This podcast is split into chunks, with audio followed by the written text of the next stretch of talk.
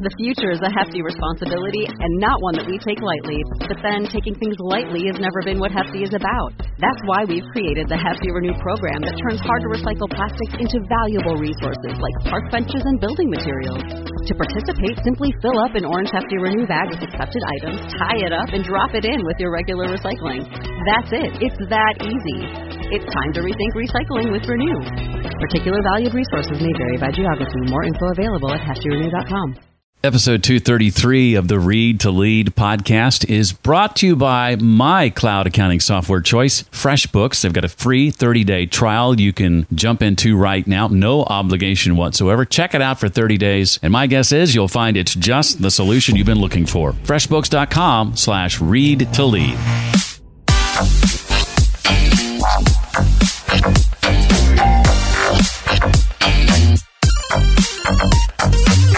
Think back to your childhood. Think back to maybe before you had kids. What were those things that you loved doing? Because there's probably some iteration of that that's still true today. Hello, and welcome to the Read to Lead podcast. This is the podcast dedicated to your personal and professional growth. You see, I believe that if you desire to achieve true success in business and in life, then things like intentional and consistent reading are a must.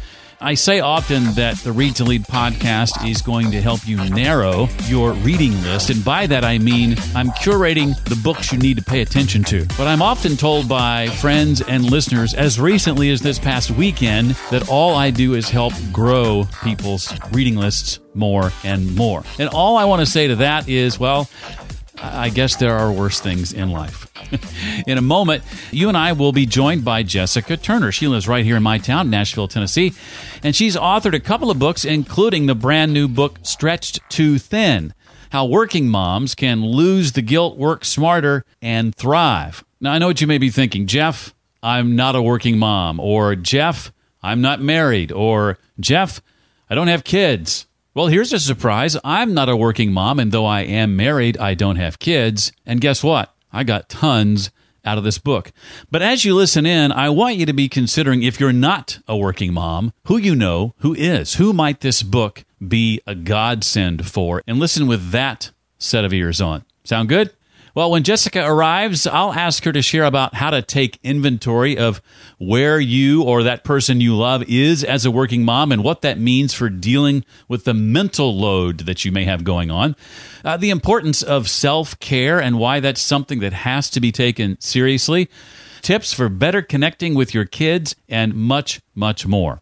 You know, it wasn't until I started using it that I realized how it was going to help me better connect with my clients. What am I talking about? I'm talking about my cloud accounting software. Not only does it help me keep on top of what's coming in and going out of my business, it helps me maintain better relationships with my clients. That's right. In addition to helping me in my business, it's making my clients' job easier as well. There are several cloud accounting solutions out there, but the only one I've ever used is FreshBooks. If you're serious about running a business, and it's time to get serious about your accounting solution. And the beauty is you don't have to take my word for it. You can try it yourself, use all of FreshBooks' features, and do that for as many as thirty days before deciding whether or not it's something you ultimately want to use. So what does that mean? Well, it means no obligation, no credit card required at sign up. Get in there, dig around, see if you like it. And if you don't, no harm, no foul. To find out more, go to freshbooks.com slash read to lead and be sure and enter read to lead in the how did you hear about us section so they know where you came from. That web address, one more time, is freshbooks.com slash read to lead. Jessica Turner is the author of the Wall Street Journal best-selling book, The Fringe Hours, and she's also the founder of the popular lifestyle blog, The Mom Creative. Uh, she's an award-winning marketing pro, a sought-after speaker, and a freelance writer. And she's also been featured in media outlets like The Today Show, O Magazine, and Inc dot com, among others. Her brand new book out today is called Stretched Too Thin, How Working Moms Can Lose the Guilt, Work Smarter, and Thrive. And I'm delighted to have her here. Jessica, welcome officially to Read to Lead. Thanks so much for having me. I'm really honored to be here. Well, I thought I'd have you start off by talking about some of what you uh, address right away in the very beginning of the book. This need to evaluate where you are as a working mom is sort of your first order of business. And then what you call that sort of mental load that comes with things like also being oftentimes your home's manager. Right. Well, you know, it was really important to me. So I work full time in corporate America, in addition to running my lifestyle blog and writing and speaking. And I didn't want the book to just be my story of being a working mom with three kids, but really a story that would relate to any working mom in any setting, whether that's full time, part time, at home, at an office, anywhere in between. And so I think evaluating where you're coming from was really important as you set out to read the book. And so I ask women a lot of questions about what does life look like for them. And part of that was understanding that term mental load, which honestly was a new one for me. I don't know if you were familiar with it um, mm-hmm. when you were reading through the book, but it's that concept of invisibly remembering and noticing all the things. And, you know, that's like the light bulb is out. I, we need to get new light bulbs and we need diapers and I need to make that sports physical appointment for my son and all of that. And traditionally, that falls on the woman's workload in the home. And so this mental load ends up feeling like another job for women. And so having some context to what mental load is so that then you can say, you know what, I'm doing a lot of this right now. You're married. You can say, hey, can you help me with this? Can you get this? I noticed this was going to, you're still carrying a lot of that load, but asking for help can be really helpful. Jessica, what are some of the things that you recommend to moms for setting themselves up for success? You, you talk about about some of these in chapter two. Gosh, there is so many things that women can do to help them to not feel so overwhelmed. And so we talk a lot about in the book goal setting. And I think that's a big one that a lot of times women feel like there isn't time to goal set, that mm-hmm. it is something that's you know, out there for other people, but when they're in the thick of it, they don't have time to do that. And I think it's really important to make that time to say, what is it that I want my life to look like? What is it that I want to do in my career? And sit down and practice doing some goal setting. Because when you can stay focused on what it is that you are trying to accomplish, it's going to be a lot easier for you to say no to the things that aren't helping you achieve that goal. Mm. Well, I want you to talk about some of the emotions that, that working moms tend to grapple with, Jessica, and any, any practical advice you have from your experience for, for managing that. Oh, goodness. There's so many. So I surveyed two thousand women mm. as part of the research for this book, and they're all working moms, and asked ask them what their biggest pain points were. And in addition to things like managing their homes and practicing self-care and creating boundaries at work, it was emotions. It mm. was feelings of guilt and frustration and comparison and exhaustion. And we go into these in depth in the book, but I'll say for guilt, which was really the biggest one for women, is there's two types of guilt. There is the type of guilt that can help you to make a change. So if you're always feeling guilty about missing a child's event, maybe you look at adjusting your work schedule and seeing if you might be able to get a little more flexibility so you can be there. You work one longer day so you can work a shorter day and you can pick your child up or something like that. So sometimes that guilt can prompt us to make a change in our life. Now, other times that guilt is self-imposed. We are telling ourselves a lie. There's nothing you can do to change it except changing it yourself. And so I think it is recognizing when those types of feelings are coming forth and they have no merit in your life. That nobody has actually said that you're a bad mom. That's something that you have put on yourself. And so in that type of thing, it really is just a shift in mentality and thinking. Related to that, I think for many moms, uh, not that I have any experience with this, but taking time for themselves can often feel selfish. Share some of your thoughts on the importance of things like, you know, self-care and, and, and some of the recommendations that you make in, in the book in that regard.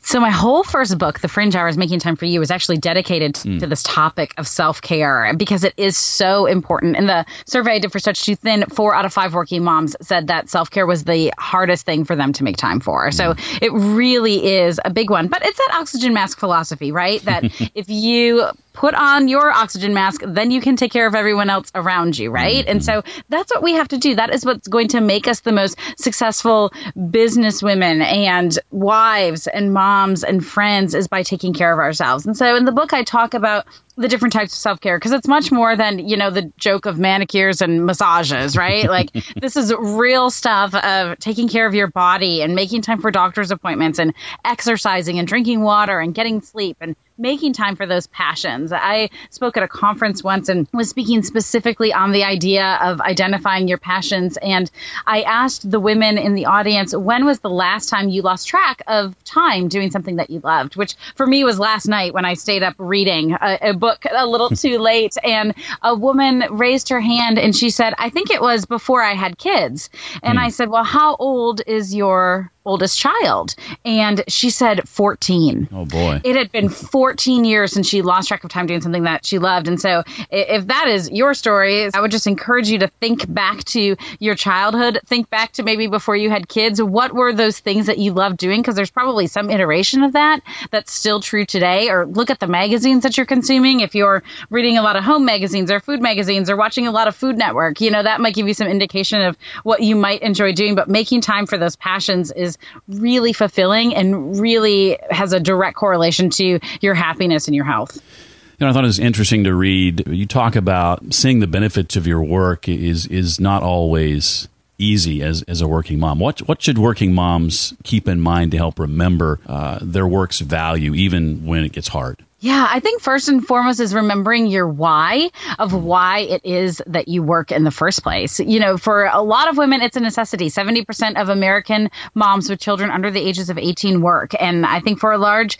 majority of us, that is the financial benefits. But there's other benefits as well. You know, when we work, we have the opportunity to use our talents. I know I work in corporate marketing, and there is no place in my home that I could use marketing talents in the same way that I do in my office and in my career in healthcare. I think friendship is another big one. A lot of women work with other people. And when you're at somewhere twenty, thirty, forty hours a week, that's an opportunity to connect with other adults and cultivate really meaningful friendship. It's also a really positive impact on our kids. And I think we don't realize that. I think there's this discussion and culture that, oh, if you're a working mom, that is not good for your children. But it's actually fantastic. I mean, data from Harvard shows that women who work outside the home teach their kids that their work is normal, that they're going to be more likely to have work and earn higher wages than um, children who come from homes where their parents didn't work, their moms didn't work in particular. Men who are raised by working mothers are more likely to contribute to household chores and spend more time caring for their families. Like,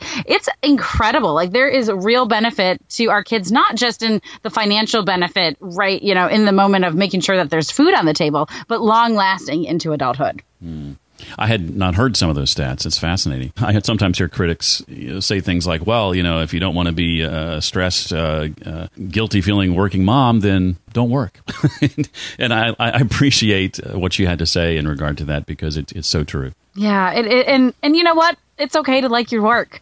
It is more than okay. Like, that is normal. Nobody is saying that to men, honestly. Sure. Um, no offense to you, but um, it really is a conversation that seems to uh, be much more prevalent in the working mom space. And so I think it's important to change that conversation. And I appreciate you having me on here, even though, you know, Stretched Too Thin was not your target book probably that you wanted to read. Oh, I got so much out of it, though. I really, really did. Um, and, and, you know, it was one of those where when I first sat down to read it, you know, going into it, I thought, is there anything in this for me? But I found, uh, you know, though I don't have kids of my own, I, I am married, but we don't have kids. I mean, just giving me a, just a better understanding of women in that position, if nothing else.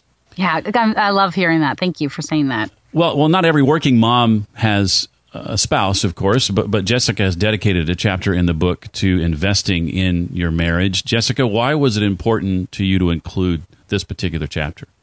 It was something that I really spent a lot of time going back and forth on, because there are a lot of women out there who are doing this on their own, and I think that they are the strongest, most incredible moms out there. But when I did that survey, two-thirds of the respondents so that it was difficult for them to invest in their marriages. And so with it being that big of a struggle to that many working moms, I thought I should talk a little bit about marriage and making time to invest in your spouse, particularly when you're feeling stretched too thin. And so um, I'm really happy that I put it in there, and a lot of early readers have really appreciated it as well. Well, going back to something we were talking about a moment ago, and some of the guilt that can sometimes be associated with being a working mom and some of the emotions that have to be dealt with. Every working mom wants to feel, you know, connected to her kids, but I think a lot of moms uh, second guess themselves oftentimes and how they're doing in that area. What what have been some ways you've managed to succeed, Jessica, in, in truly connecting with your kids? the biggest thing that I have learned, and this is backed up by data as well, is that it isn't the quantity of time that I have m- with my children. It's mm. the quality of the time mm. that I have with them. And so I try to be really present when I'm with them. Now, this, of course, doesn't happen one hundred percent of the time. But, you know, my little boy this morning said, I want to snuggle with you on the couch. And I stopped what I was doing. I put down my phone and I just gave him that attention that he wanted. And so I think that's the biggest lesson for me, is that when I'm present with them, to really be present. You know, I get home from work between five thirty and six every night, and they go to bed at eight. So that mm. isn't a lot of time. And so I don't need my laptop open during that two, two and a half hours. I don't need to be responding to Instagrams during that period mm. of time. And so I try to be really present with them and really connect with each one of them during the time that we have together. Mm. Now, speaking of, of your home, how have you managed to, or have you managed to create a home that is uh, peaceful and, and organized? no, no, no, no.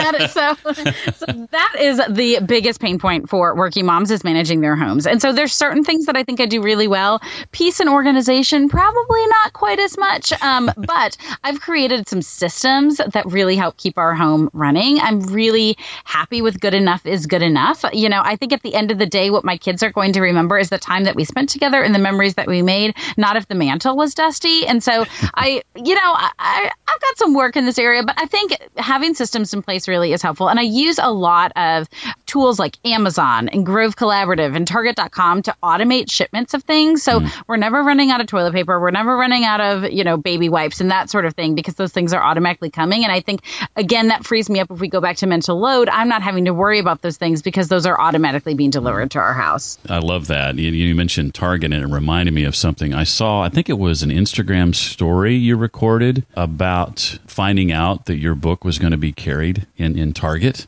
Yeah, so Target is a really special one for me because my parents actually met at Target in the seventies. Oh, wow. And my mom has worked for Target for forty years. She still works for them. And so Target is literally in my blood. And so when I found out that Target was going to be carrying it across the nation, I just went wild. I cried. Mom cried. Dad cried. We all cried. And um, then it also got picked up to have a video on the back wall in electronics. So, you know, they have those really massive screens. screens back there. And so for the next month or so, I will be back there talking about signs that you're a stretched too thin mom shopping in Target, which I think is something we all can relate to. Well, you mentioned friendships at work earlier. Talk about the importance of friendships outside of work and, and what you do to maintain them. What, what advice do you have there? I think you have to put it on the calendar. Mm. For a lot of us, we're so busy that between work and family and home responsibilities, it just seems like friendship gets put aside. And so I think you need to make it a priority. You need to schedule it. You need to schedule that time to get together, to use your phone and make a call for five minutes because five minutes is better than no minutes. Just to say, hey, I was thinking about you and I wanted you to know that you matter to me. And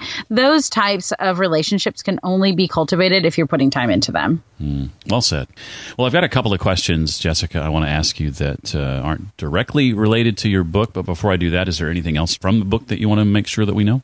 I think the biggest takeaway from the book is that you're not alone. And I love that this book, I think, does a really good job of that, that as women have been reading the book and early copies, they have said, you know what, it just helped me to see that there are lots and lots of moms just like me in the same situation, feeling overwhelmed, feeling stretched too thin. But I got a couple really key takeaways that have helped me be more present with my family, that have helped me put boundaries in place at work, that have helped me take better care of myself. And so that's what I'm excited about, that I think this is a really useful handbook, and there's nothing else like it in the marketplace right now, specifically geared toward working moms. So I'm really excited about it and think that there's a lot of really good takeaway.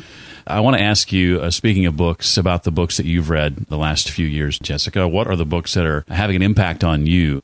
I think a big one for me was Eat That Frog, which is an old one, but it has really re- revolutionized the way I work. And so often I will say, okay, I'm going to eat that frog. I'm going to do that one hard thing that I need to do. It's a vernacular that we use in my office. I share an office with two other women, and so we all talk about our frogs all the time. And so that was a really big one for me. Um, I love The Five Second Rule by Mel Robbins. I think it's required reading for anybody today. That was a real game changer for me, and just her philosophy and um, thinking about things has been awesome. I'm also a huge fiction reader. That's mm-hmm. honestly predominantly what I read is fiction. I loved the book this year, An American Marriage. I loved the book, The Heart's Invisible Furies. So I read a lot of fiction as well. If you go on Instagram on Book Snobbery, I'm always talking about the latest book I'm reading, and it's usually a fiction book. Well, I've had a chance to to see Jessica speak at a conference uh, at least once in uh, the not-too-distant past. Jessica, as a successful speaker, what are some of your tips for delivering an impactful and, and memorable public talk?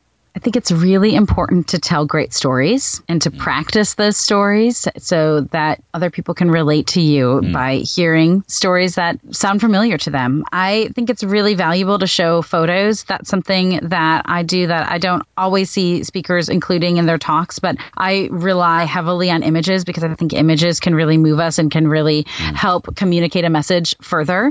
And just be really thoughtful in the audience that you are going to be speaking with. I think it's important to speak to the conference planner or the organizer of the event and really understand who the audience is that you're going to be speaking to in advance so that you can really personalize your talk, uh, that it isn't just a canned talk, that every single one you do has something unique and different that's specific for that audience. Afterward, I think it's really important to say thank you, whether that's a written thank you or that's an email right away. Um, saying thank you is something that I think as a society we don't do as much as we used to. And so I think it's really important to show gratitude for every opportunity that you have.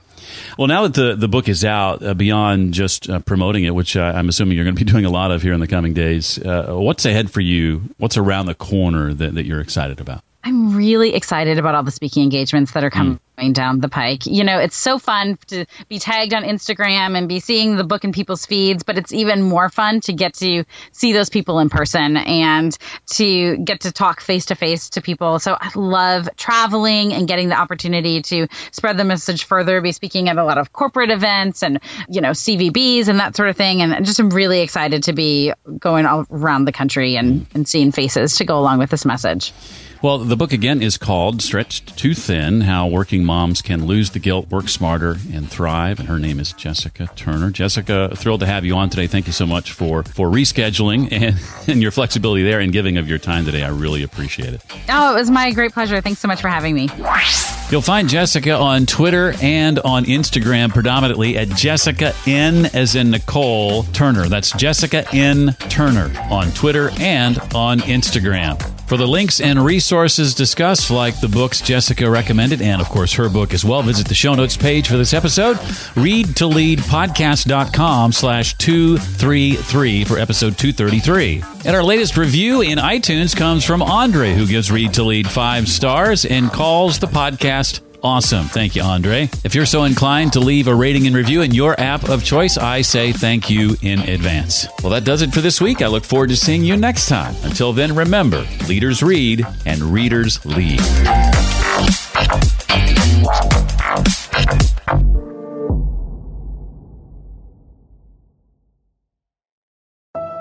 Ladies, at Essentia Health, you're not just a patient. You're a partner in your healthcare journey. We'll get to the heart of your health questions, even the ones you're embarrassed to ask. We'll find solutions to fit your unique needs and lifestyle, because here, we're in it together. Feel confident in your care and in yourself. Schedule a women's health appointment with an Essentia Health provider today. Click the banner to learn more.